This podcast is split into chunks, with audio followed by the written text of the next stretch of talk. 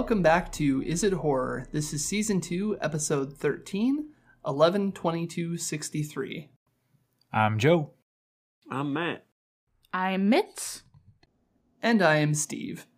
If you haven't joined us before, each episode we analyze a piece of media, usually a movie, but today a novel, whose horror status is debatable. We look at the creator's intent, audience reception, and the content of the media, all in an effort to better define the horror genre. If you agree with our take, awesome. If you don't, that's awesome too. Horror is a diverse genre, and all are welcome. And before we get going on the novel that we're covering for today, we're going to go to Joe's Get to Know You Corner. Joe? All right. So for today, we're talking about JFK. Well, uh, you know, 11 22 63, JFK. So got me thinking about conspiracy theories naturally. Uh, that there's so many conspiracy theories out there. I guess my question was uh, what conspiracy theories do you guys find interesting or n- not whether or not you subscribe to them or not like what do you find interesting uh, and then or, or more specifically what what is an interesting conspiracy related to um, the JFK or like a take on the JFK assassination um, that you guys like or found interesting. Sorry, I know that's there's a lot of ways to take that question, um, but yeah, it's just conspiracies in general can be so. You can do some real deep dives on them, and I guess one of the things that uh, I'll I'll start off uh, answering the question. Um, one of the things that I was thinking about with this are a few different takes that I've seen that I thought were interesting or funny or um, whatever on JFK. And um, one of those is uh, I don't know if any of you ever watched Red Dwarf, uh, but it's this old British comedy show. Uh, but it's anyways the the point of it is like they're from like a thousand years in the future or something ridic- ridiculous, or I think it's even more than that but they uh, the one character uh, they travel back in time because he wants to find Curry, uh, but he accidentally ends ends up in the Dallas Book Depository and accidentally knocks Oswald out of the window and preventing the JFK assassination. And then they like he goes forward in time like six or three years, I think it is, and like the world or it's in Dallas again, but like it's in shambles and people have evacuated it. And it turns out that, um, you know, preventing the assassination led to some unforeseen consequences. Um, and what? yeah. and, uh, you know, it turns out like JFK had some affairs and he got impeached and he's, uh, like going to prison. And that, uh, like opened the door for, Russia to come into Cuba, and they made like Russia made a deal with the mafia. Um, so there's like the drug trade. Anyways, it's a whole mess that, you know, um, anyways, it led to all that. And the, what ends up happening in the episode is they, you know, kind of show JFK this and he's being like taken to prison. Uh, but they, they take him at, uh, back to 63 and he and they convince him kind of to be the second gunman and really be like oh it's better you know ask not what your country can do for you ask what you can do for your country. And so that you know he says that and he's like okay i'll be the second gunman and kill myself basically. So it was a i don't know interesting take on the whole thing. The other one that comes to mind is uh, just X Files. Uh, the the the smoking man is the second gunman who uh, is down in the like uh, in the sewers on that one. Anyways, so that's a long story, but don't feel like you need to talk about JFK. If there's another conspiracy theory that's interesting to you guys, I'd love to hear about it. So, end of my rant. So for me, I have definitely done a few deep dives into the whole JFK thing because I really liked this book and it sort of introduced that idea to me. But as far as like specific other conspiracy theories, Uh, I was like just looking up some some ones that are popular online, but I had read this one before where it was that people believe that mattress firm is a money laundering scheme. Have you guys no, heard about that's the that one, one? I was gonna say. Oh, I beat you.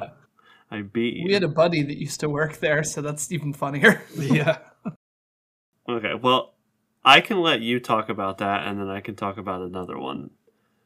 Um, the other ones that I thought were kind of interesting. Well, I've always thought, uh, like the Loch Ness monster was interesting, just because I, like a lot of people theorize that it's actually like a dinosaur, like a plesiosaurus or something like that, that kind of just survived in that uh, biome.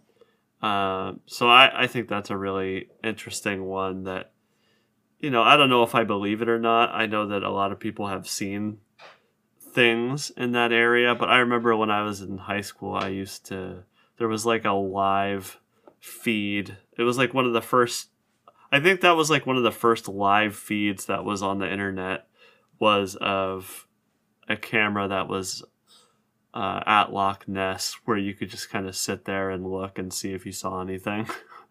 so you could see yeah, that was one. sunbathing. Yeah. So that's mine. Well, the one I was gonna say was that mattress firm is a money laundering scam. Because have you ever been to a town where there's an abnormal amount of mattress firms slash mattress stores in one area? Why is that? That's literally our town. It's full of mattress stores everywhere. Yeah. Why is that a thing? Something else going on? Here's why I think it is in our town anyway. It's because we're a college town and lots of people are just barely getting married, and then they all suddenly need queen mattresses that they didn't have before. At least that's why I've always thought it was like that here. No, it's a conspiracy. It's Okay. also just weird because like who goes to a store to go like look at mattresses anymore even? I don't know. just interesting.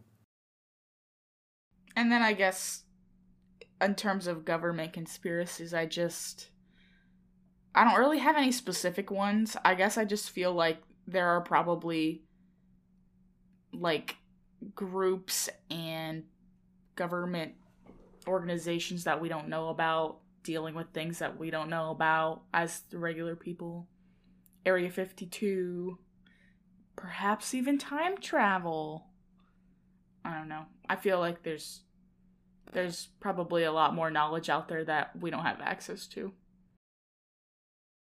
So here's okay. So here's the thing I think is interesting adjacent to some of those things is first off the idea of time travel. And I know this is going to sound absolutely ludicrously crazy to some people, but the truth the truth of the matter is that through relativity, we've already established that you can in fact time travel forward because all that takes is the faster your vehicle goes, then the more time dilates for you relative to someone who's stationary.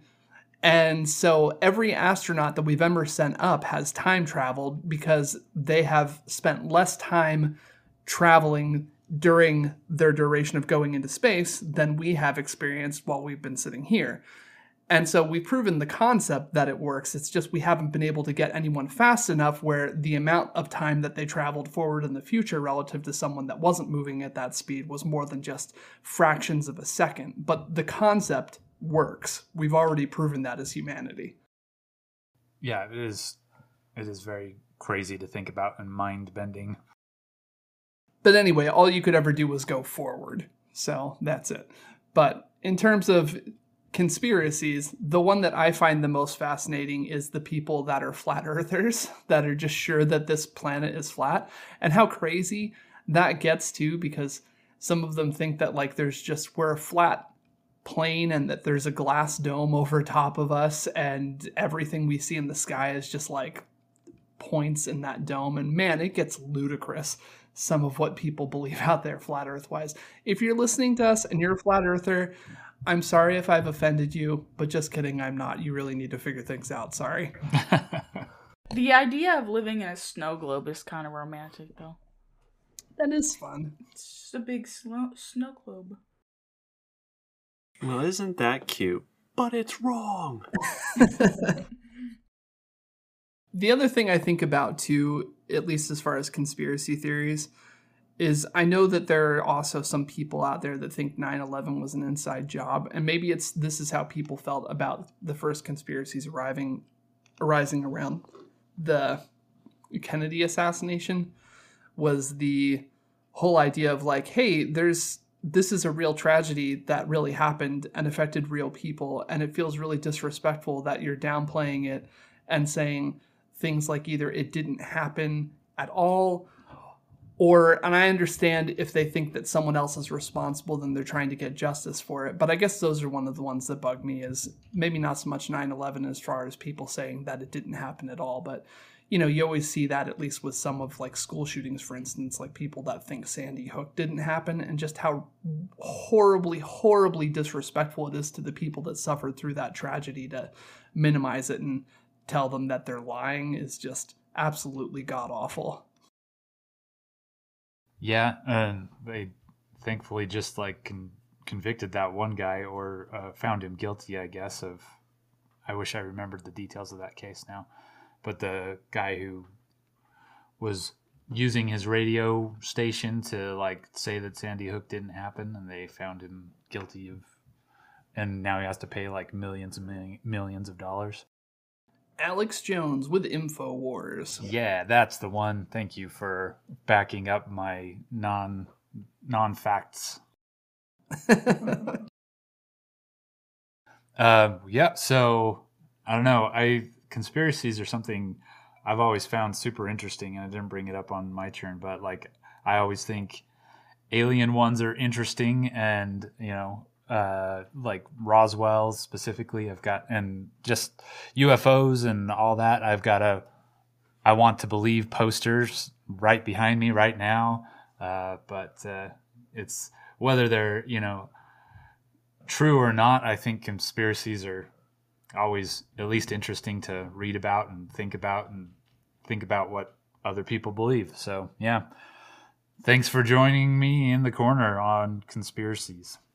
Yay!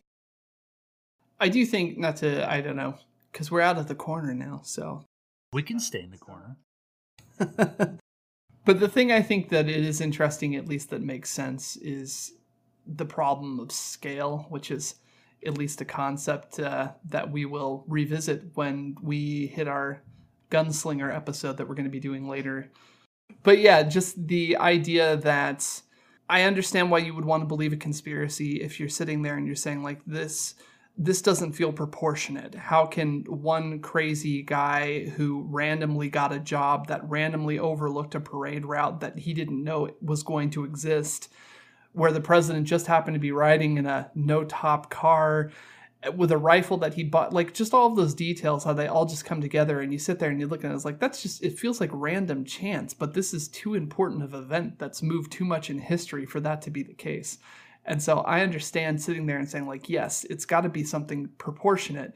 It can't be this one grain of sand on this side of the scale and this whole mound of it on the other. I there's got to be an equal pile for this to make sense in my head so I feel like that probably for a lot of people ends up being where a lot of conspiracy theories end up being born, is just trying to make sense of existence in a way. Yeah, I feel like that makes a lot of sense, and um, I don't know. I think you could trace similar ideas back. I'm, I'm sure I, this is what you're getting at. I think, but I think you could trace similar ideas back to almost or all of the random conspiracies out there. I think that's a lot of the motivation that comes from it is just people trying to make sense of the world. Yeah, for sure. There's definitely a lot of interesting deep dives into the JFK assassination in particular. So, For sure. And then, all right, well, you're here, so you already know that we are covering the novel 112263, written by Stephen King. He, has written, I believe, at the time of this recording, 64 novels. Um, some of those include the Dark Tower series, of which several of us are fans. And then some of his more popular work outside of that, too, would be It and The Shining, Pet Sematary, and again, is the most recent book release as of this recording would be Fairy Tales. And the back of the book description for 112263 is a high school English teacher in Maine in a Maine town, Jake Epping, is stunned by a gruesome, enthralling essay penned by one of his GED students, janitor Harry Dunning. Fifty years ago, Harry somehow survived his father's sledgehammer slaughter of his entire family. But an even more bizarre secret comes to light when the owner of the local diner enlists Jake on a mission that has become his obsession to prevent the Kennedy assassination. By stepping through a portal in the diner's storeroom, Jake finds himself in Jodie, Texas, in the era of Ike and Elvis, of big American cars, sock hops, and cigarette smoke but all turns in the road lead to a troubled loner named Lee Harvey Oswald. History is about to be rewritten and become a heart-stoppingly suspense, heart-stoppingly suspenseful. As I understand it, Stephen King had had this idea to write this novel about someone traveling in the past to stop the Kennedy assassination, going all the way back to the 70s, because at least looking at some of Stephen King's other writing, uh, being alive during that time, it the assassination of JFK deeply affected him, and so it's come up time and time and again. Um, but at least for his trying to write this book originally in the 70s, felt like it was too soon, so he shelved the idea and figured he might come back to it later. And then later he published this book, actually in 2011. And uh, we've got a couple quotes here about it, talking about it, because a lot of people generally think of Stephen King as a horror writer. So there was a particularly helpful article from the Wall Street Journal. Uh, it was called Stephen King's New Monster by Alexandra Alter. And uh, if you can read it, that's great. You might not be able to because the Wall Street Journal is kind of irritatingly co- requires a subscription, which, for better or worse, I understand it's a newspaper. They need to make money in order to do their thing, but I always find it frustrating. But anyhow, that's okay. So here's a couple quotes from Stephen King from that article talking about this particular book. He says, I've never tried to write anything like this before. It was really strange at first, like breaking in a new pair of shoes. This might be a book where we really have a chance to get an audience who's not my ordinary audience. Instead of people who read horror stories, people who read The Help or people of the book might like this book if they can get the message. And then later in the article, there is a section, obviously just written by Alexandra Alter, as mentioned, as the author of it. Um, could I get one of you to read that? Sure, I will read it. Alexandra Alter writes Mr. King and his publisher Scribner face an odd challenge as they unleash an elaborate marketing campaign to promote 112263 how do you rebrand one of the world's most famous and successful living authors? Scribner is targeting history buffs with book giveaway promotions on bio.com and history sites. To reach news junkies, the publisher bought ad time on 11 p.m. news programs in New York, Los Angeles, and Chicago. The, thir- the 30 second ad, which will also run on the CNN Airport Network and on the A&E and Sci-Fi networks, shows archival footage of Kennedy's Dallas motorcade with a voiceover that says, What if instead of just watching history, you could change it?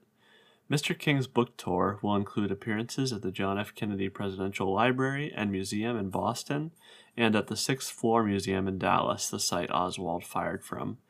The Dallas Museum is preparing to host 1,000 people. Mr. King helped plan the marketing strategy. An unusual joint venture with Scribner grants him greater control than most authors over how his books are packaged and sold, he gets a relatively small advance for a best selling author in the mid seven figure range, and then splits the production and marketing costs and the profits roughly down the middle. He typically publishes one to two books a year.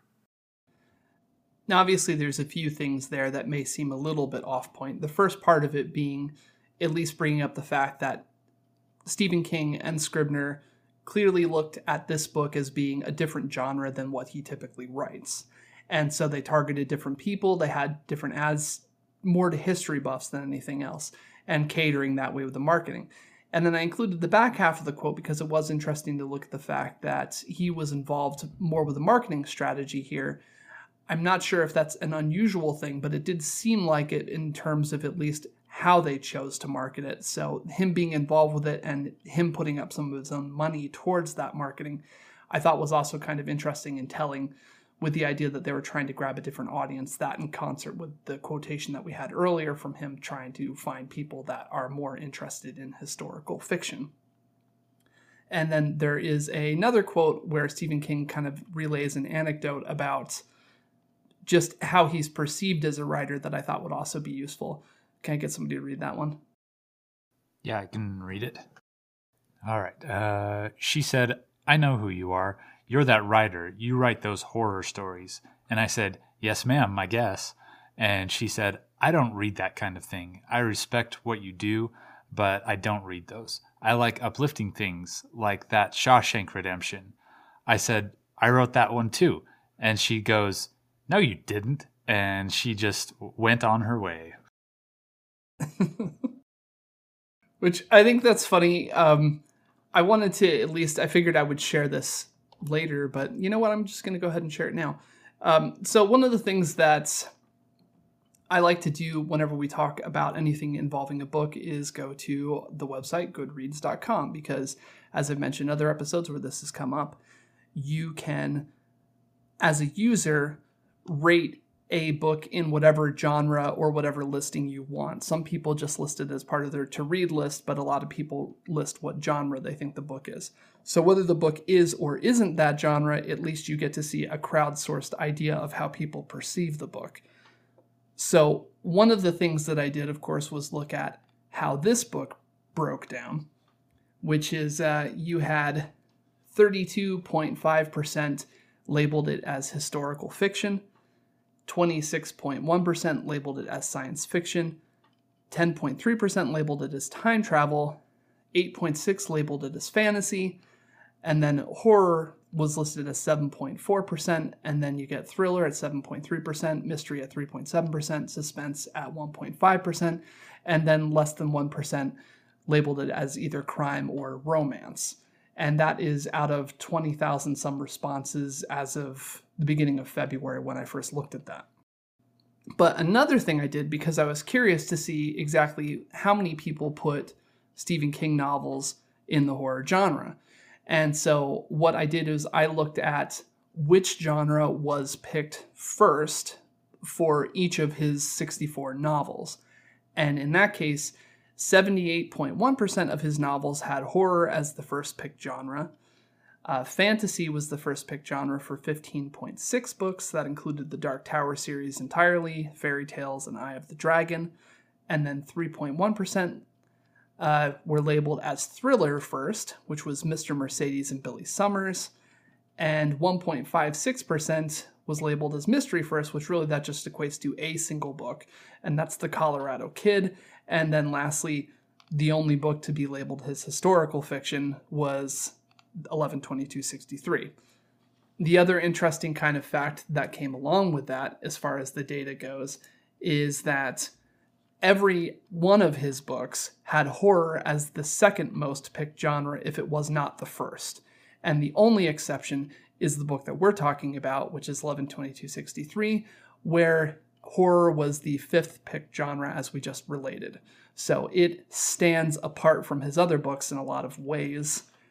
And then the other thing I thought was at least worth exploring was how many of his movies are labeled as horror, which is a lower percent uh, than you would think, but still, it's still very high, which is 72.3% were labeled on IMDb as horror. And then for books that, for uh, movies that weren't labeled as horror, you had 17% labeled as drama, uh, 4.3% labeled as action, 4.3% labeled as crime, and uh, 2.13% labeled as adventure. Now, when you're getting into those percentages, this is out of 47 some movies, so it's like one was one movie was labeled as adventure, two were labeled as crime, two were labeled as action, eight as drama. So anyway, it was interesting to see how that breaks down because of course everyone thinks of Stephen King as a horror writer and clearly, predominantly, a lot of his stuff does get labeled as horror. But this is definitely the exception in how that's labeled. Um, the other thing is that there is a Hulu series that exists for this. And while it is not the same material, there are changes and there are tone shifts. there usually are in adaptations. I thought it was at least looking at the meta tag data from that, where seven sites labeled it as drama, five labeled it as sci fi, one as thriller, one as romance, and one as mystery, but none as horror. And then, of course, looking at the Google and Wikipedia search trends, um, as we've kind of covered in the past, a lot of horror tends to have boosts in October, but you don't get that with this book. In searches, you get what you would kind of expect, which is that there are a bunch of Novembers where you get more searches for this particular book. So, now that I've talked your ear off with a bunch of statistics, how did everyone label this? Is 112263 horror? I did not think it was horror. I say not horror also. Also, not horror for me. 100% the same. I did not consider this to be horror either. So, before we get real knee deep into that, just as kind of a quick question, since we haven't covered a book before, I wanted to see what are some of the differences in the horror genre as it applies to books compared to movies, in your opinions. I think we we've talked about this with some other kind of long format things, and it's just a a longer game, and it's hard to like decide like what's the percentage of horror that has to be there for it to be considered that. Um, so I and I do think it is harder for it to get there with the long format. So I don't know. I guess I don't have a, maybe a super great answer for the question, but just that there is a lot of other bars to jump, I guess. I I guess for me, I have read a lot of horror novels. Um, I kind of feel like a book has to work a little bit harder to to instill horror or to to maybe cross that line into horror because it is sometimes your imagination can create things that are even more terrifying than what can be on the screen. But i don't know sometimes i feel that more so movies and tv are have a little bit of an easier job of presenting things that are going to leave a lasting image on you or frighten you or scare you for example, with The Shining, The Shining is uh, a, an example of a book that I feel a lot of the time is is more of like a thriller in the book. A lot of it, there are definitely horror elements, and I still think it's a horror book. Whereas I feel like the movie just feels a lot more horror, for example, or a- any adaptation that I've seen of The Shining feels more horror uh, than perhaps the book does. So I don't know. I feel that's that's just my take. I, I feel like sometimes uh, books have to work a little bit harder to establish the horror feeling.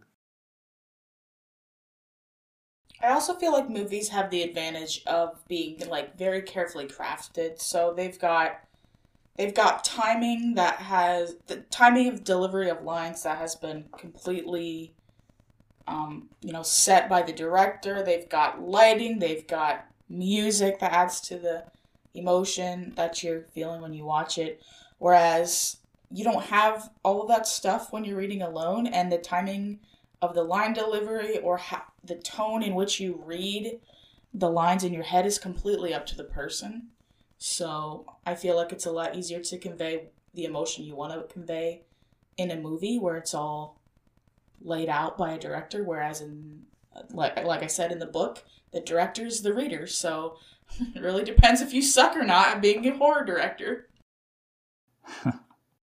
yeah, I think honestly that's exactly what I was thinking too. Is that's that idea right? Is you're the one that's being the director when you're reading a book. So yeah, if you're not being a good director, it might the horror of the situation might not come across at all. The line deliveries you may not get right. You may not understand the sarcasm of what a character is trying to say, like it could be lost on you entirely. That's true. I do find that aspect of it interesting because of how interactive it is in that way and how less controlled it is. I think the other thing too that you end up with in books that you don't end up having as often with movies is that books are less afraid to straddle a lot of different genres and to inhabit a lot of different genres throughout the run of it. So I think that it's a lot easier for a story that has horror elements to not necessarily live in them for the whole thing and say like all right well we're going to go to this genre for a bit. Now we're going to go to this genre. Where i think that when you're having a bunch of people work together and pony up money to put together a film there seems to be a lot less uh, a lot less interest in doing things that can be a bit experimental that are harder to label. And so there's a lot more of a push to try to keep things consistent. And granted, that is less so with smaller productions, but I think just the more money you get into a film, the less weird it tends to be usually. Obviously there's exceptions. Whereas whereas a book can be as weird as it wants to be, as genre hopping as it wants to be. So I think that's at least an element of it too. I think along with that, uh, the ability for it to kind of genre hop. I, I think the like the long format style books or whatever has an it's kind of a double edged sword. It's got a, the advantage of kind of giving you a slow burn on some of the horror, and I think when it's done right, it can be really good.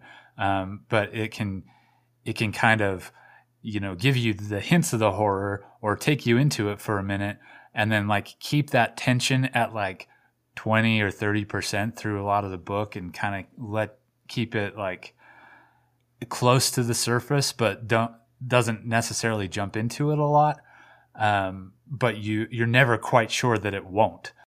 I guess I, i've noticed that with uh, the horror books the, books that I consider horror, it, that can be done really well. And in the meantime, it can give you a little hint of it and then jump into some of those other genres and uh, play with some other ideas, like you're saying, Steve. Uh, but like that horror is still kind of low level and you're still thinking about it. You know, oh, that one line where he said, oh, that was the last time I saw him alive. And then you're sort of like sitting there thinking about, oh, well, okay, I guess, yeah, these characters don't meet up again or you know something like that or what's going to happen. Um, but i think that's maybe an element of of that that's a little harder to do in like a hour and a half movie. Well, that's definitely something that king likes to do is give you a paragraph and then just at the end of it throw that line of dialogue just letting you know and then but they would all be dead by then or something like that. And you're like wait what the hell? Yeah exactly and then it goes on its merry way for a few chapters and you're sitting there like when is something going to happen that's going to take us to that? So yeah. That's like his favorite plot device being like yeah it's so funny. He does that all the time. The other thing I think of too in terms of books that they get to do that I think makes it a little bit easier in some ways with the horror genre is in a film, a second is a second unless you want to go slow mo, and some movies do, but horror usually doesn't lean on slow mo. It's usually more the territory of action movies. Whereas a book can take, if it wants, it can take 20 or 30 pages to describe to you what happens over the course of two or three minutes. You know, it can take a moment that only lasts a second and give you in excruciating detail the horror of what someone's experiencing in that flash of moment. So I think that at least that is interesting in an aspect of horror in writing as well as uh, you know maybe in a movie someone gets stabbed with a machete but in a book they describe what they were thinking at the time and then when the piercing happens the not understanding of what they're feeling and then seeing it protrude and they can describe describe all of it in excruciating detail which can really like bring the horror home of what that moment actually would be like as opposed to a random slasher where machete through the chest the end it's over you know? I think that aspect of books is really of course intriguing in the horror genre. So talking about 112263 what sections and scenes stood out the most in the book as having a horror tone to you? Like, what were the best contenders for the idea that this could be a horror novel? I think for me, the things that stand out that are more horror are, you know, like some of the stuff that happens in Derry. And it's, I, th- I think we'll talk more about it, but it just sort of like, it's kind of fun and interesting for it to like dip its toes in the, in Derry and in it uh, a little bit. And it definitely conjures up the idea of horror, whether you know whether it even is or not even that section whether that section is or not it's still like makes you think about it because you're like well um, you know pennywise is hanging out under the sewers at this moment. So that's definitely one of them for me. And a few of the like more violent spots uh, like uh like the Dunnings home and uh, when Sadie's husband attacks, and also towards the end when they confront Oswald. we can get into more. I'm sure we'll get into more details about those, but yeah, those are the spots that stand out to me. Yeah, I'd agree with that. Uh, for me, it is kind of hard to pick out any spot that really is horror, but uh, the spot where he's in Derry and looking at kind of the sewer drain uh, feels like it's when it's referencing it's referencing it there, but uh, that that certainly feels like a little bit of a horror moment, supernatural supernatural kind of uh, moment, and maybe some of his dealings with like the yellow card man, and later the green card, green card. I don't know. Whatever the other, whatever the not uh, messed up. Wasn't the yellow cards man named Kyle? The the guy that's not Kyle. Uh, uh, yeah. The those kind of dealings feel like maybe a little bit more horror related to me somehow. But I, I truly don't think that there's much in this book that can be construed as horror. Yeah, I agree. Um, my I didn't really have any moments I felt were super horror either. Um, I guess one like actual moment again is also in Derry. I guess Derry's where the hotspot for horror in this book. But I felt like when he was when Jake was trying to stop the whole attack and nearly getting caught or you know just putting himself in that risky situation where you know there's a violent madman was a little horror, but I don't know. I feel like that's more suspense. And then, um, again, kind of like what Matt said, anytime there was like a reference to Jimla or a reference to somebody knowing something more than they were telling or a repeat of something that already happened in another instance of time was unsettling. I don't know if it's full horror, but it was like, oh, it's almost like when you like heard that or read that, you knew something bad's gonna happen. So I don't know. That was a little horror to me. I would agree with all the moments everybody's kind of referenced there. I think, yeah, the parts in Derry felt to me like a little bit of a tour of the sort of book that he, that King usually writes while taking place in Derry and having it feel that I know lends that reference obviously to it, but him stopping uh, the Dunning father from killing his family, that actually felt a lot more like something out of The Shining to me, particularly. But uh, yeah, I think that's the elements in that part of the town is where in that part of the book in Derry is where it most felt like horror to me. And then there was a few places, like you said, like Jimla references and maybe the yellow card and the green man green card man had a little bit of elements of that mystery about it. But uh, what genre do you feel that this book belongs in? Uh, I would say this is firmly historical fiction. Yeah, I can't dispute that too much. And then like historical fiction romance, because I feel like that's a big core of this book too. Interesting. I'm gonna put it. I'm gonna give it three. I'm gonna put it in historical fiction, science fiction because of the time travel, and suspense slash mystery. Because I personally felt like I never really knew what was gonna happen, and I was trying to guess. So I was kind of curious since we've got a few people, you know, saying historical fiction. We had the majority of people on the Goodreads site putting in historical fiction. Um, do you feel like, because historical fiction could be horror, historical fiction could be sci-fi, it could be fantasy. Do you feel that historical fiction qualifies as a genre, or is it more like a facet of an existing genre? I don't think that there's a right or wrong answer. I'm just curious to hear what people say about it because it's not a traditional genre in the way that you would think of. It's like a co genre, it has to go with something else. Yeah, I kind of agree with that. Like, you could. Because I've read a few different historical fiction type books and I I feel that they typically tend to lead more down either a horror or science fiction path than anything else. Like you don't read a lot of historical fiction where it's like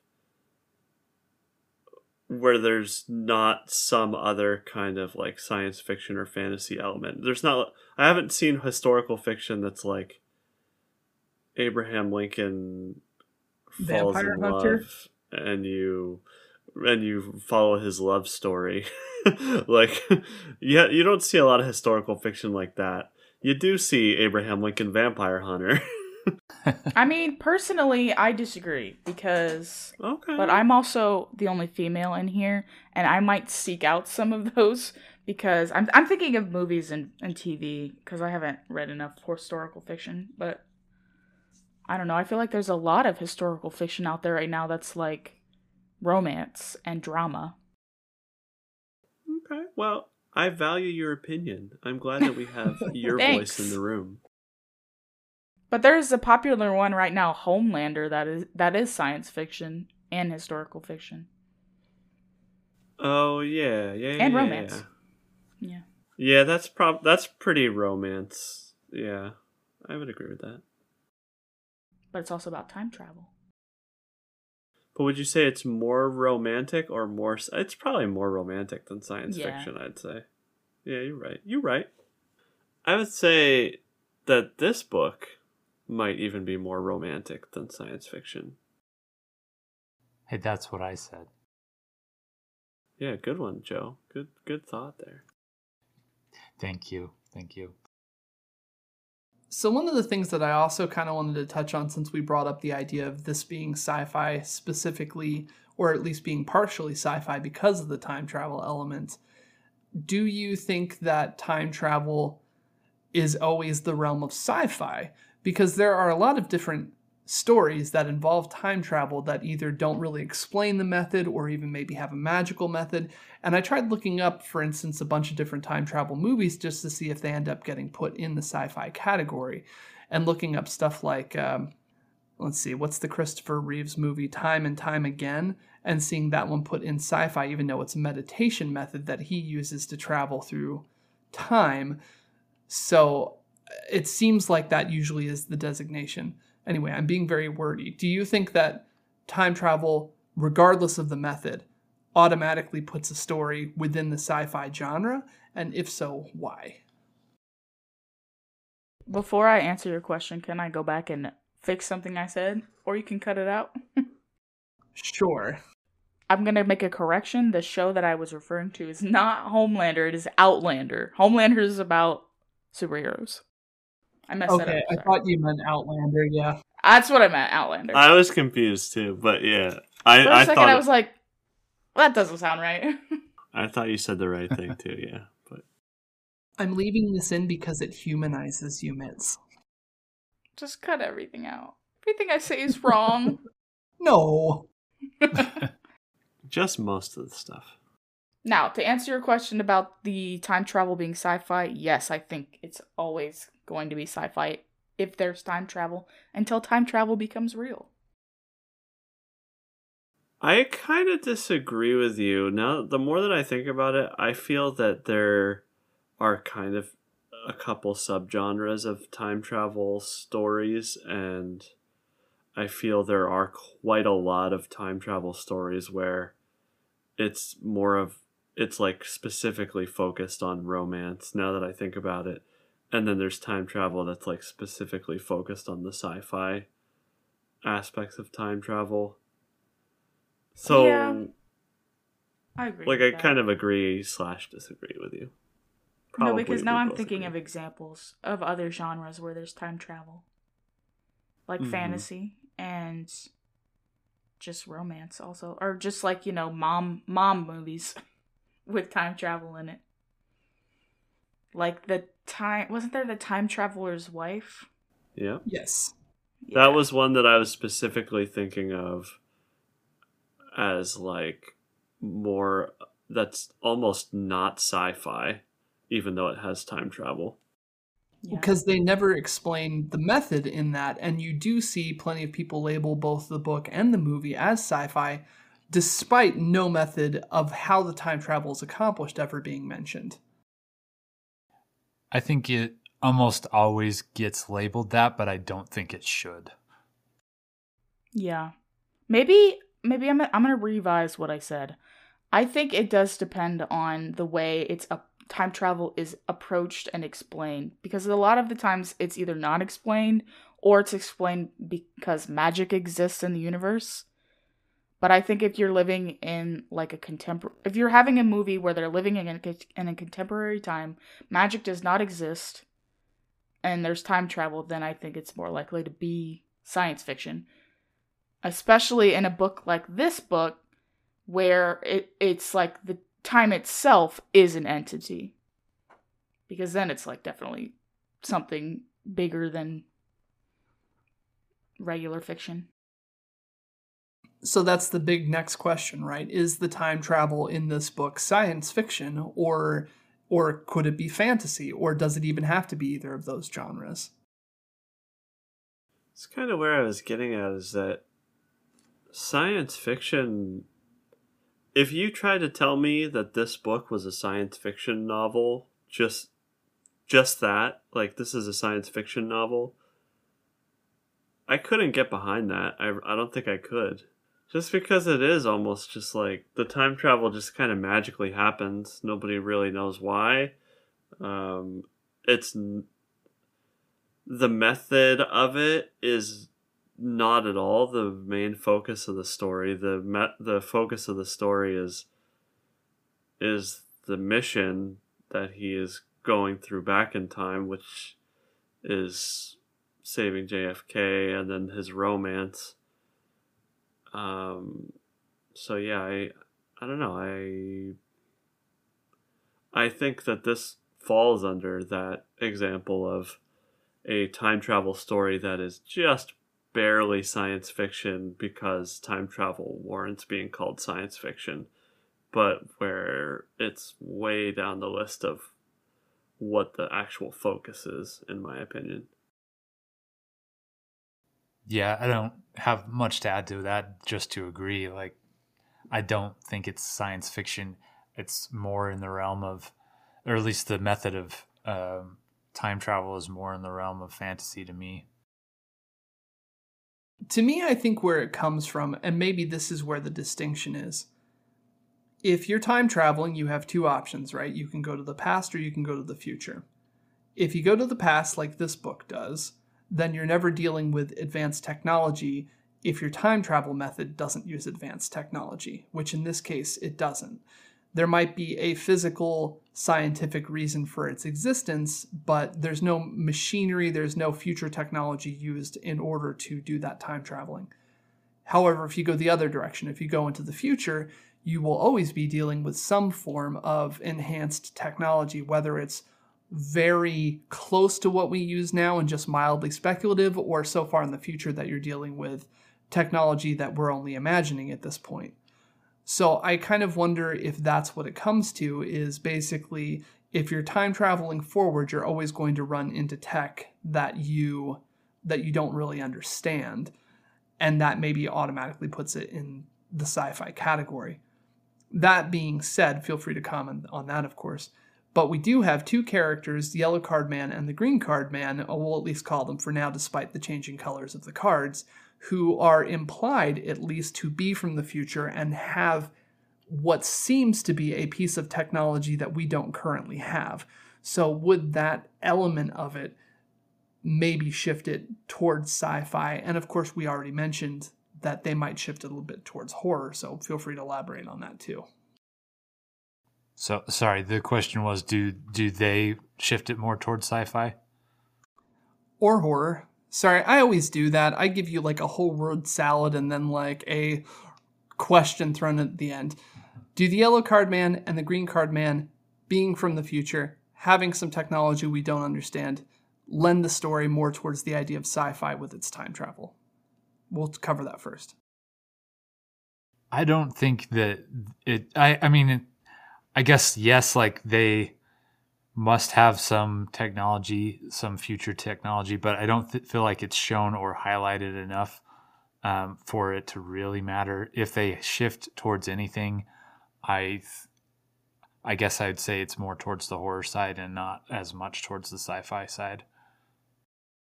And that's I think mostly because of like they're showing the effects of um time travel or like the what the effects are having on them you know they're slowly degrading they're slowly like losing their grip on themselves. Um, and that's i guess more in the horror realm for me rather than the sci-fi realm.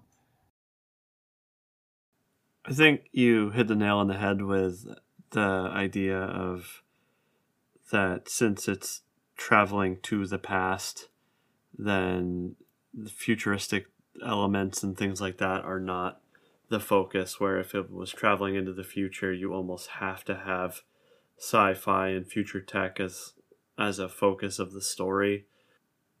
Those guys to me don't put it over the edge one way or another and being in the past i think helps maintain the focus on on the historical fiction aspect of things and not on sci-fi in general I guess I I'm still over here in camp sci-fi because I still think it is sci-fi this type of time travel.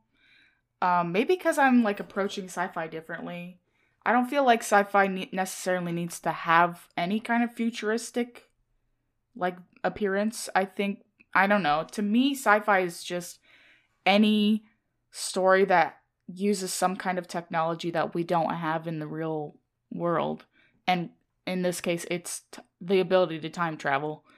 Um, so I'm still thinking it's sci fi, especially because Yellow Card Man and the Green Card Man, and also at the end of the book, it was also kind of revealed to Jake that like the FBI might know about this also. Tells me that it's like it's something that a lot of people know about, a lot more people than he thought knew about it meaning it's like it's a bigger deal than just his little secret and that leans me more towards sci-fi also i can definitely see that i get i, I think it would have leaned more towards that for me if there was a little more explanation about the the card men um and uh, i mean they kind of tell you what's what their deal is but like I, I don't know. I, I would have liked maybe a little more from them and like how they're moving through time or how they're doing it. Uh, where with like our main character with Jake, he uh, pretty well literally just trips into it. I mean, he's told where to go, but you know, it, he's doing it, but he doesn't understand it at all. I don't know. That that's not saying it's not scientific or that it's not being done through technology of some sort. But I, I guess just it's maybe just not the focus of it. But I don't know. I'm sort of walking myself in circles here because I definitely see your point, Mitz, about it's still like it's still a potentially a form of technology that's being used. So I don't know. I guess for me, it's just not a big enough focus for it for me to put it in one of the top classifications of the book, uh, sci-fi as one of the top classifications. Not to further the sci-fi argument because this is this podcast is called Is It Horror, not Is It Sci-Fi? But that being said, I think my question regarding the time travel in this is that is it technology though? Because so for I'm just going to go ahead and take something else we've watched recently, which is The Last of Us. So, in The Last of Us, as we talked about in that episode, and feel free to check that out, you have the idea that everyone's being turned into zombies because of this fungus. And the fungus evolves, and so then it, you know, moves over to humans. So now we've got this thing that is a natural phenomena that evolved in such a way that now there are zombies. And so I think that one reading that you could have of this book is that the time travel isn't technology in and of itself, it's merely a natural phenomena. So they describe it, at least the yellow card and the green card man, as a bubble that's sort of formed. And so if we're going with the idea that it's a bubble that formed, no one created it, it just is a natural occurrence that sometimes would happen anywhere in existence, but it just happened to happen in this particular place, linking it back to this particular time. So is that technology or is that saying here's a natural phenomena that wouldn't normally occur that has happened in this situation? And if you're thinking about it in that context, does that make it less sci fi? I guess to me it does. Yeah, uh, I think I don't know. Maybe that maybe that's kind of what I was thinking, but you put it in a better way. It's just like I it could be technology, but I guess it's not. The way it's described, I, I don't feel like it has to have been something from technology. Like it almost it feels very much like uh, a thinny, like from you know other Stephen King stuff. Like it's just sort of a like kind of ripple in the fabric of reality kind of thing that I, I don't know doesn't quite feel like technology to me. Yeah, that's a good point. I guess in my mind, if it's not a technology and it's just like a freak thing, it still feels like sci-fi to me because then it then it becomes something a little bit more sinister, like almost like like an entity, like something freaky that we need to contain like the Upside Down or Aliens or something like that.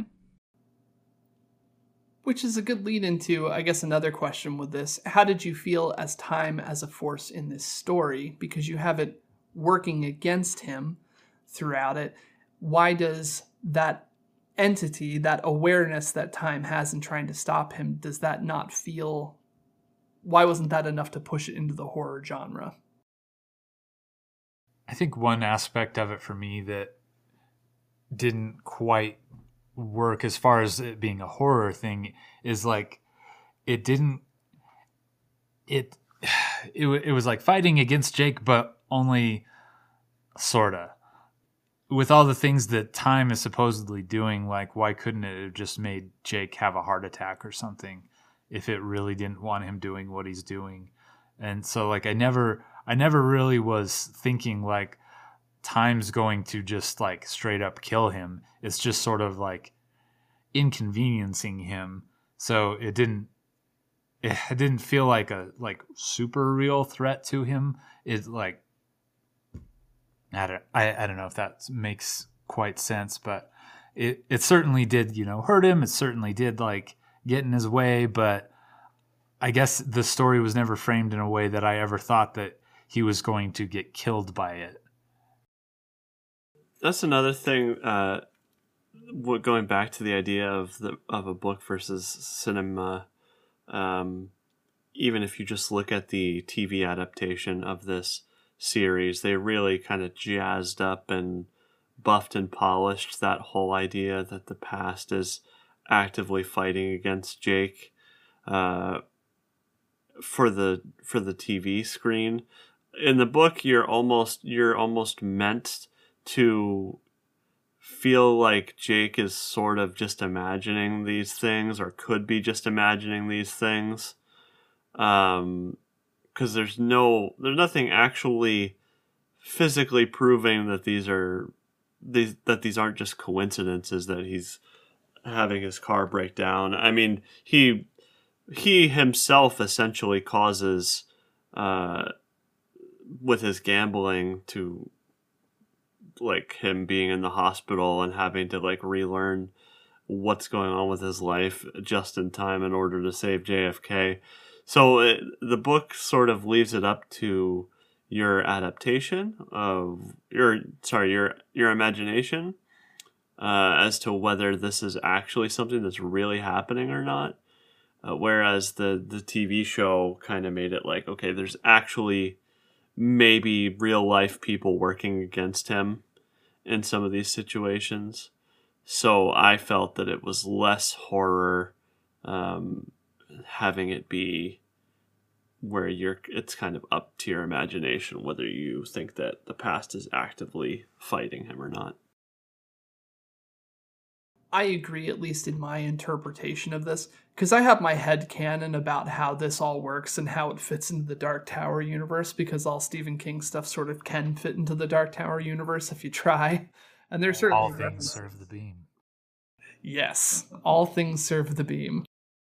And so I kind of my interpretation of it is that some of the things that he thinks are harmonizing, since they don't out and out confirm that that's what's happening, aren't actually aren't actually harmonies. It's just him. It's one of two things. One, it could be the idea of like if you buy yourself a Jeep, then you're going to notice how many Jeeps are on the road because that's always what happens, right? You buy yourself a car and then you notice how many other people have that same car. They were always there, you just weren't paying attention before. So that's option one. You know what? There's got to be a word for that. There has to be. I'm going to look it up. You continue with option two. There is there's definitely a word. I know that I've seen it, but go ahead. No, that's fine. I'm interested to see what that word is. The other option, too, is that Stephen King has a lot of characters throughout his books that all have various forms of what has at least given a name in The Shining as The Shining.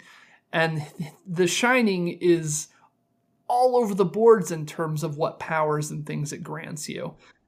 And I haven't been able to find any articles exactly talking about this, but I think that maybe what you're dealing with is some form of Jake having some level of the shining. So it's less that the past is harmonizing and providing with clues that of things that are going to happen. It's just that he happens to have the shining and he happens to be noticing things now that he's in this extraordinary situation that's kind of brought that ability a little more to the forefront, but he's interpreting it in some ways as the past giving him hints and harmonizing because he's doing this fantastic thing. So why shouldn't that be part of what he's already doing instead of a secondary newfound ability he just didn't realize he had? It could just simply be also that he is being moved by Ka, which is the Stephen King in universe uh, representation of fate or destiny.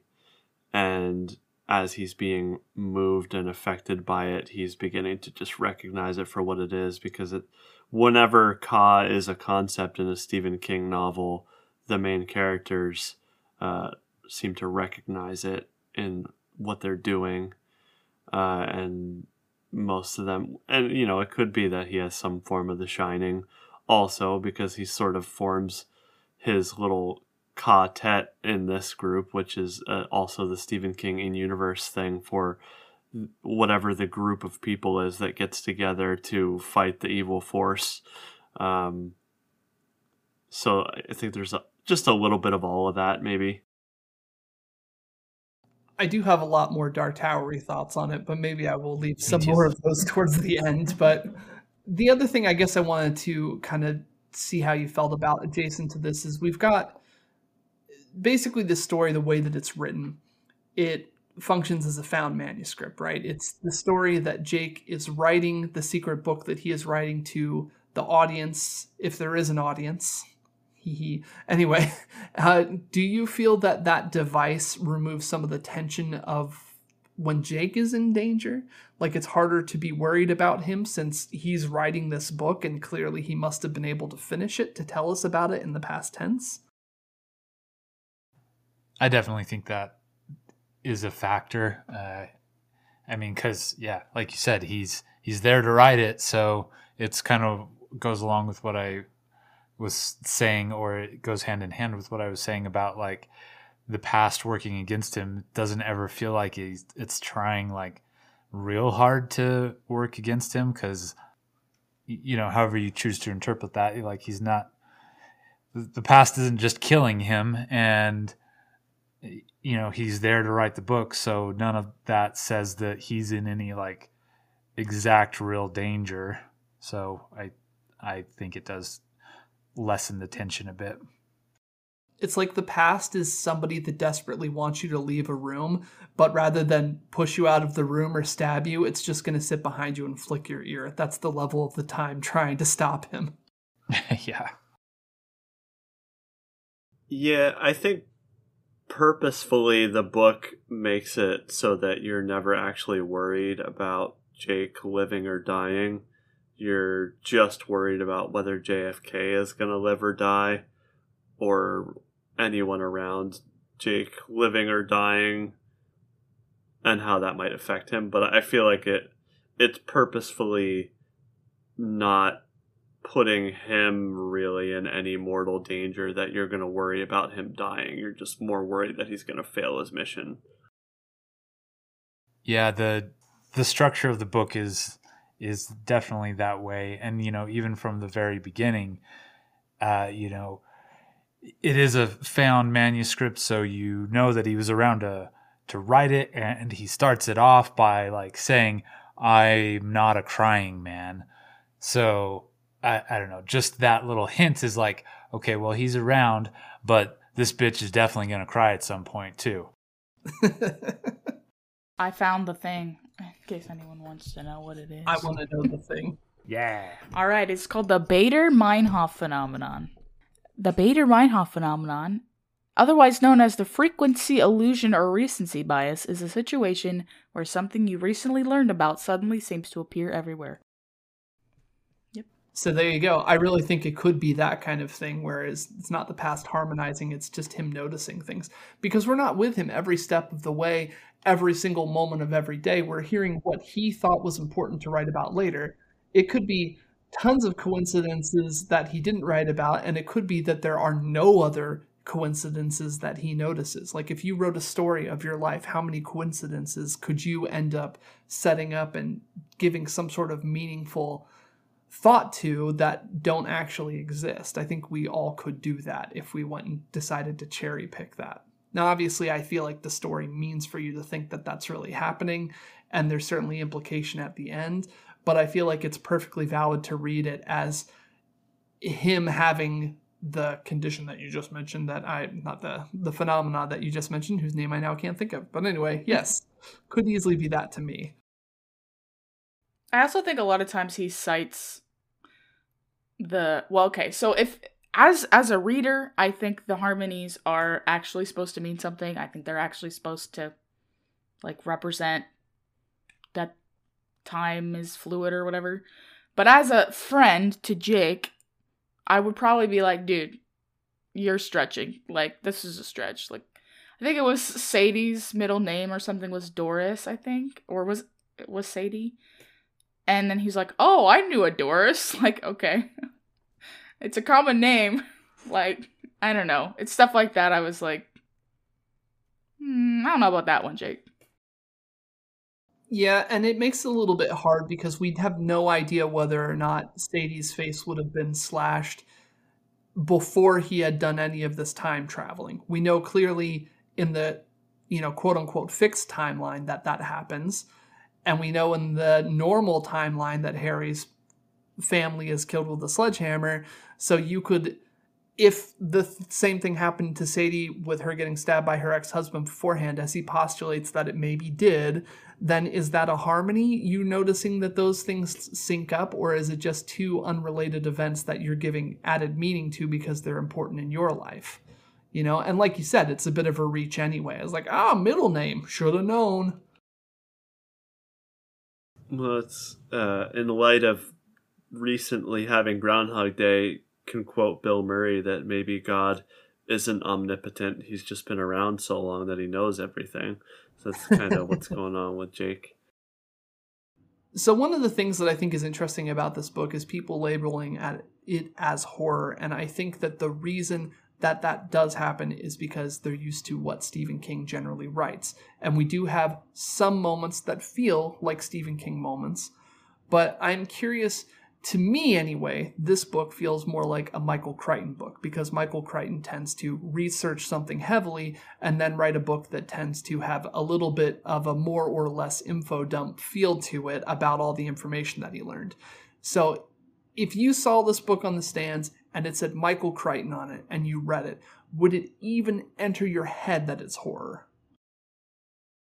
Not for me. I I think Stephen King's name on the cover definitely has some implications. Yeah, he that he carries that weight. If this was written by somebody completely different than him, I don't think that it goes on the shelves as horror. Even though Stephen King, this definitely isn't the first almost completely non-horror novel that Stephen King's written by any means. Uh, there's a lot of, you know, Under the Dome came out before this, and I think many people would even argue that The Stand isn't horror. So, and obviously, a lot of The Dark Tower has some horror elements. That's you know that's a whole other question. We're definitely we're actually doing that, but yeah, it's he carries that name with him because of some of his most famous works. But but yeah, if, if I if I saw Michael Crichton's name on it or somebody else, you know, it doesn't go on the stand as horror. Did any of you think going into this book, reading it for the first time, that Jake was going to succeed at saving JFK? I thought he would, but I always thought it wouldn't be rose roses and whatever. I thought it would go badly for one reason or another. Yeah, agree.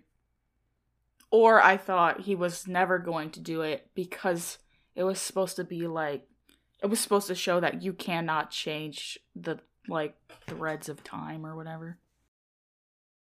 The first time I read this was in like uh many years ago, like 2013. When did this come out? 2011, roughly. Uh, I and I, I don't really remember. I don't feel like it crossed my mind that he would fail when I was reading it at the time because it kind of just felt like they were leading towards him succeeding, but then the consequences of that were more what was in question in my mind. I feel like it's hard to say exactly how I felt at the time, but I felt like it was more of a when he succeeds, how's that going to change things was more my question and feeling. And I think that's kind of where I ended up with this too is I felt like in the way the book was promising two things. One, that he would be able to stop the assassination, and two, that it was going to be, the world was going to be worse off for it happening. I feel like the book's all but promising you that almost at the outset of it. Yeah, agreed. So then my follow up question to that would be since we knew going in how things would turn out if Jake failed to save JFK, since that's the world we live in, JFK himself is really only in the book for about a paragraph of actual dialogue. Did this make the success of Jake's mission feel fairly low stakes? Yes. Yeah, for all the talk that they do initially about a watershed moment and this is going to make everything so much better, yeah. Like I I don't I can say that I didn't feel bad that it ends up getting reset him saving JFK. You know, like you don't I, I just I personally didn't feel like I cared too much about if it changed or if it didn't change. I was interested in Jake completing his mission for that reason, but it wasn't like, oh, I I hope that he saves JFK. So yeah, it did kind of feel low stakes because you're like, well, I know that everything, I know how things are going to be if he doesn't, and it doesn't seem like it's that bad. So, not to be callous to JFK. Sorry, man. Yeah, uh, and like for all the kind of talk of the butterfly effect, effect and all that, that and how bad it can be, like it's it's sort of a thing that it goes through the book with talking about it a lot, but not giving it a lot of regard, um, and thinking about how. I mean, certain things he's like, oh, I need to be certain not to like let Oswald see me, because maybe if he sees me, then he'll not that'll slightly change his path, uh, but uh, but he's not concerned about all the other like butterfly wings that he's um, that he's sending out into the universe just by being there and by being a teacher, by um, all the other people's lives he's affecting, and then uh, so I don't know. I guess all of that kind of made me feel throughout the book that that whatever he's going to do is most likely getting reset because he's to have to learn this lesson one way or another. So, yeah, it all it all did, I guess, feel a little bit low stakes, except for except for like the romance part of it, because you know you you want that to work out, and the two can't really happen. You can't reset and have that happy ending. The other element that I thought, at least for me, I think was hinted at, or maybe maybe existed, maybe didn't. I'm curious about your opinions. Is I feel like Stephen King, at least in some sections of the book, almost gives a supernatural element to Lee Harvey Oswald and his goal. Like there's maybe some force behind that. I kind of look at them in two different ways, two different examples at least of that is when he's going to stop Lee Harvey Oswald. Uh, he has this moment where, at least in the book, he describes it as uh, let's see. Uh, for a moment, he was just Lee, the guy who had laughed and played with Junie in the bath, the one who sometimes hugged his wife and kissed her upturned face, and then his thin, somehow prissy mouth wrinkled into a snarl that showed his upper teeth. When that happened, he changed into something monstrous. I doubt you believe that, but I swear it's true. He stopped being a man and became the demonic ghost that would haunt America from this day on, perverting its power and spoiling its every good intent. And then another passage I won't go through and read, but he basically talks about seeing the book depository and describing it almost the same way that people describe the Overlook Hotel as it looked like it was looking back at him and that he had this dark feeling from it and that he could almost hear it talking in his voice, goading him to come there in the same way that when he was at the Kitchener Ironworks, he felt like it was goading him to come inside, which we know from reading it. The Kitchener Ironworks is where Pennywise was. So in one section of the book in Derry, you're getting it and his reaction to that place in the same way that he's reacting to the book depository. And you have later in the book Sadie seeing the book depository and also reacting in the same way that this is a horrible place, that this is a cursed place. So, at least for me, I'm reading that and I'm thinking that King is trying to put a supernatural element on top of Lee Harvey Oswald and his motivations and who he is and what he's doing. Did any of you read it that way? And if so, did that lend it more or less towards horror? Do you think I'm completely off base? I was to say, I I do think that uh, it definitely was his intention to add like a sort of supernatural element to it, or almost give the impression that Lee Harvey Oswald is more than a man or more than yeah something supernatural about him or or those locations specifically.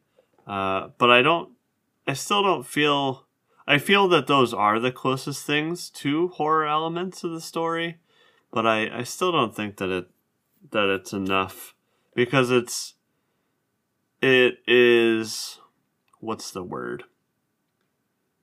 It's not black and white in those situations. Like he's not saying Lee Harvey Oswald definitely was turning into a demon in that moment. It it was sort of speculation, sort of just an opinion, a feeling. So I think leaving it that way makes it feel that it's definitely not horror. But if it was something more clear cut, then yeah, you could be leaning more towards horror. But leaving it up to your imagination and your own interpretation of things and just giving Jake's point of view, uh, I think helps it to stay firmly out of the horror. Um, I guess the only interpretation of him being supernatural is sort of this feeling that he is like he is ascribed or I don't know how to describe this. Um he is like assigned by fate to commit this job. And that that's kind of like what the entire story feel, feels like. It feels like because history is so unwilling to change that this must happen because it is part of like fate and Lee Harvey is the has to be the monster because I don't know, it's just the way it has to be. I guess that's the only kind of supernatural I can see, but it still makes those passages really sinister. So another thing too about this book, and we've sort of touched on a little bit here and there, but haven't really dug into, is some people classify this book as a romance. Obviously, there's not that many of them, but there's definitely that element to it, and also that designation listed for the TV show. And that is a big part of this book is Jake being a man out of time and falling in love with Sadie, and a lot of their relationship takes up a bulk of the book.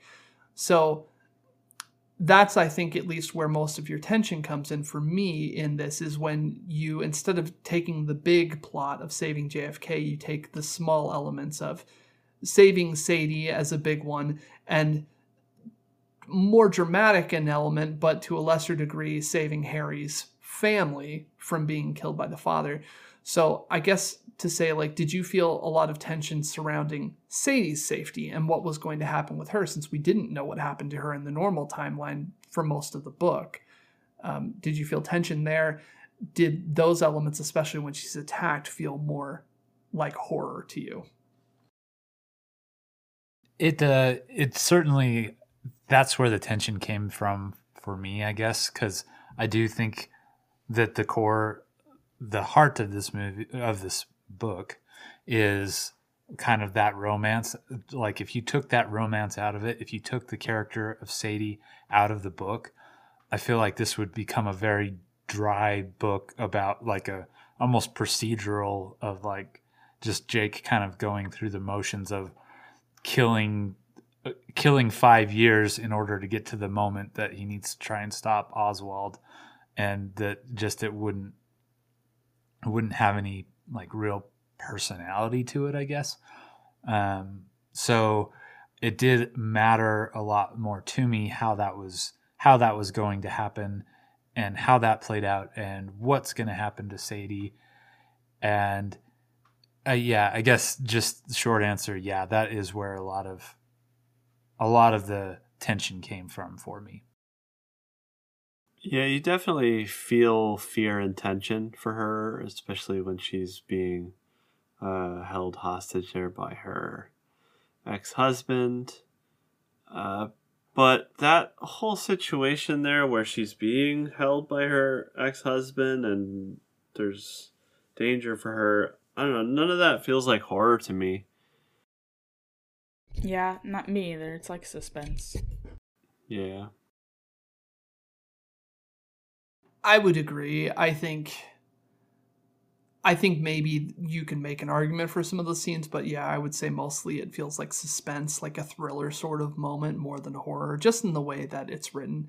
And I think uh, I look at the whole book that way too, is that King is definitely exercising different muscles while writing this, and he can't help but lean into horror a little bit with some of the stuff that he's doing because that's what he knows best.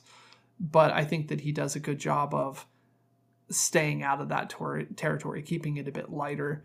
Especially, I'll say too, in terms of the audiobook, which is kind of that was a fun listen. I do listen to a lot of audiobooks as opposed to physically reading books because I think that's fun too as far as the performances go. But yeah, definitely the audiobook. Uh, the uh, gentleman whose name I have to look up now because I think there's some interesting trivia surrounding him. But anyway, um, yeah, I think that it does a good job of ne- never straying too far into the ha- horror territory.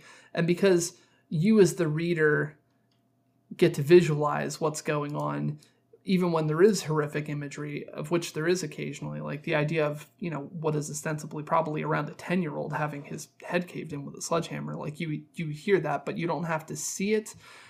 You can gloss over that in terms of your reading and visualization of it, and that keeps it from ever getting too heavy or so heavy that you're like this is this is out and out horror and I can't deal with it. I think like it just it gives you a little bit of an out in that way sometimes. Okay, the the piece of trivia I was going to say about the audiobook I was just looking up real quick is the person that reads the audiobook is Craig Wasson, who you may know from uh, playing Dr. Neil Gordon in A Nightmare on Elm Street Part 3 Dream Warriors, which I just thought that's kind of fun. So we do have somebody that's a veteran of at least a horror film reading the audiobook version of it. Okay, so as many of you might know who've listened to our episodes before, we, at least some of us here, are big fans of Stephen King's The Dark Tower series. The Dark Tower series is a set of eight books that he wrote over the course of basically four decades, more or less. Three decades, I guess, really, but it was something he's working on for a while and uh, it is kind of this fantasy, sci-fi, horror, western genre mashup that is the backbone of all of his works. Most things reference the Dark Tower in some ways, and uh, so I thought it was worth at least bringing up a couple ways in which this book seems to be connected to the Dark Tower. So one things that I'll mention is that the number 19 is of significance in the Dark Tower series. Uh, what you feel it means or doesn't mean, that is a little bit open to interpretation. But 19 comes up constantly in the Dark Tower series and then comes up in his other works as a reference to that. So, in terms of this book, you get that both Jake and Al both live at number 19 on their respective streets. And then also, 19 comes up in various ways as part of prices, like for instance, gas being 19.9 cents per gallon. Uh, they also, Stephen King likes to do this thing where various numbers in the series add up to 19 if you take all the individual numbers. So there's a few references that way as well. Um, when he plays cribbage with Andy Cullum, there's a hand apparently in that called Mystic 19. So those are just a few places where 19 gets referenced another thing that you have that references the Dark Tower series is that in the alternate future, Jake sees a vehicle that is called the Takuro Spirit, which uh, our quartet, our group drawn together by Destiny in the Dark Tower series, they see a Takuro Spirit in this alternate version of Topeka, Kansas that they end up in in Wizard and Glass, and then that's brought up a few times in the series after that point. Um, the other thing, too, is just part of the book take, taking place in Derry, Maine, is also at least somewhat of a connection to the Dark Tower because, first off, the creature it, Pennywise, is said to be the same species of creatures as a character that shows up in the final book of the Dark Tower series. So that's one connection. And there is another book that Stephen King wrote that also takes place in Derry, which is Insomnia. Uh, Insomnia is connected to the Dark Tower in that it references two major characters that show up in that series. So the Crimson King and Patrick Danville both show up in Insomnia and in the Dark Tower series. So uh, it happening, Insomnia happening in Derry and it happening in Derry also kind of connect that location up to that world. Um, the other thing that I'll mention is that there are Cullums sell pretty cheap in the King verse. So you've got Andy Cullum here and you've got John Cullum in the Dark Tower series. So there's also that connection. Um, I don't, for those of you that have read the Dark Tower, if you see any other connections, feel free to tell us. And did any of you guys notice any others if you happen to have read both the Dark Tower and 112263? I did. I have not read the Dark Tower, but I do have another Easter egg. Uh, the car that he keeps seeing around town is the same car that was in the book Christine, in the movie Christine. That's all I got. Interesting. That's pretty cool. See, I didn't catch that one because I, you know, despite being a John Carpenter fan, I haven't seen Christine and I haven't read the book yet. I need to rectify that. Uh, it's a Plymouth Fury. I couldn't remember what it was, but I just googled it again. Googled it again. That's pretty cool. Only other one that kind of that I kind of noticed was I think it's the Dunnings that live on Kossuth Street, and like the like nursery rhyme from Dark Tower has Chassit. It's not exactly right, but it was close enough to make me think of it at least. That's fair. I do remember looking through the book to see if we could find that word in there. Yeah. All right, so here's I guess and then I'll give kind of my theory on how this connects up with the Dark Tower universe a little bit by way of it as well. So the Dark Tower for those that don't know is basically a structure that is in the center of all of existence. And it itself is supported by a series of six beams that all meet in the middle at the tower itself. And the Dark Tower series as a whole is about saving the beams that hold up the tower in order to save the tower, because if the tower falls, then all of reality will be plunged into darkness. Because the idea is that there's our reality, that's everything, and then outside of reality is what's called Todash space, which is just filled with darkness and creatures. And so if the tower were to fall, everything that's in Todash space would overrun reality, and basically we'd all be stuck in darkness with creatures hunting us for the rest of our inevitably short lives. So, in this way, I think what you're dealing with in 112263, if you want to be somewhat of an apologist for some of the story narrative ideas, just to kind of make sense of why time reacts the way it does, why it is willing to fight in some situations and not in others, and why you get the kind of reaction you do when Jake gets back after changing things, is the idea that his traveling in time is weakening the tower, and that if he continues to push and change things, then the tower will fall. So that is ultimately what's at stake with this. And so he's basically, I kind of view it as that there's a chess match going on between.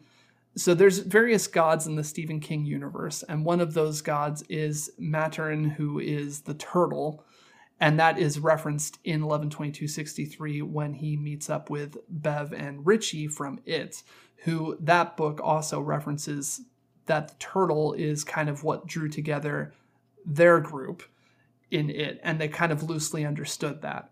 So I think that maybe what you've got at play here is the turtle fighting to keep things from changing, and you've got whatever malevolent entity is also working to help Jake.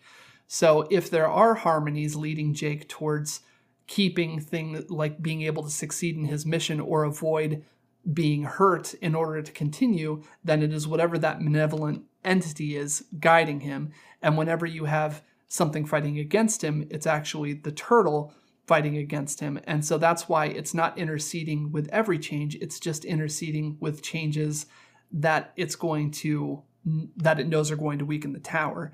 And then the other thing that you get along with that is uh, the idea of when he does save JFK, and there is all of this uh, these earthquakes. They're not earthquakes; they're beam quakes, which is another idea in the Dark Tower series of when the beams weaken, then there are those quakes. If they shatter, there are worse quakes. So I think that maybe that's actually what you're getting with all of those random earthquakes that can't be defined is it's not as Jake describes it harmonizing that's resonating across the universe it's actually beam quakes that are existing. So that's kind of how I view this in terms of things. And then that puts also into context the idea of the yellow card man and the green card man, who could easily be part of the Tet Corporation, and the Tet Corporation being the organization formed by our group in the Dark Tower, our group of heroes, to help safeguard the tower and also uh, Rose, which is connected to the tower.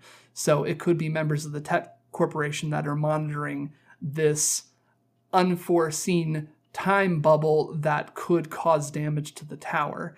And of course, there's nothing necessarily to confirm or back that up, but I think that maybe that's part of it. And that's also why I think it's possible that Jake has some version of The Shining and that maybe he's able to pick up on this dark entity's guidance to keep him just safe enough to complete his mission. And the turtle is maybe just perhaps too nice to out and out kill Jake because the turtle is supposed to be a somewhat benevolent and nice entity overall. But I guess that's how I see what's happening here and how it would connect up with the Dark Tower and how you would explain why the past picks and chooses when it's willing to intercede.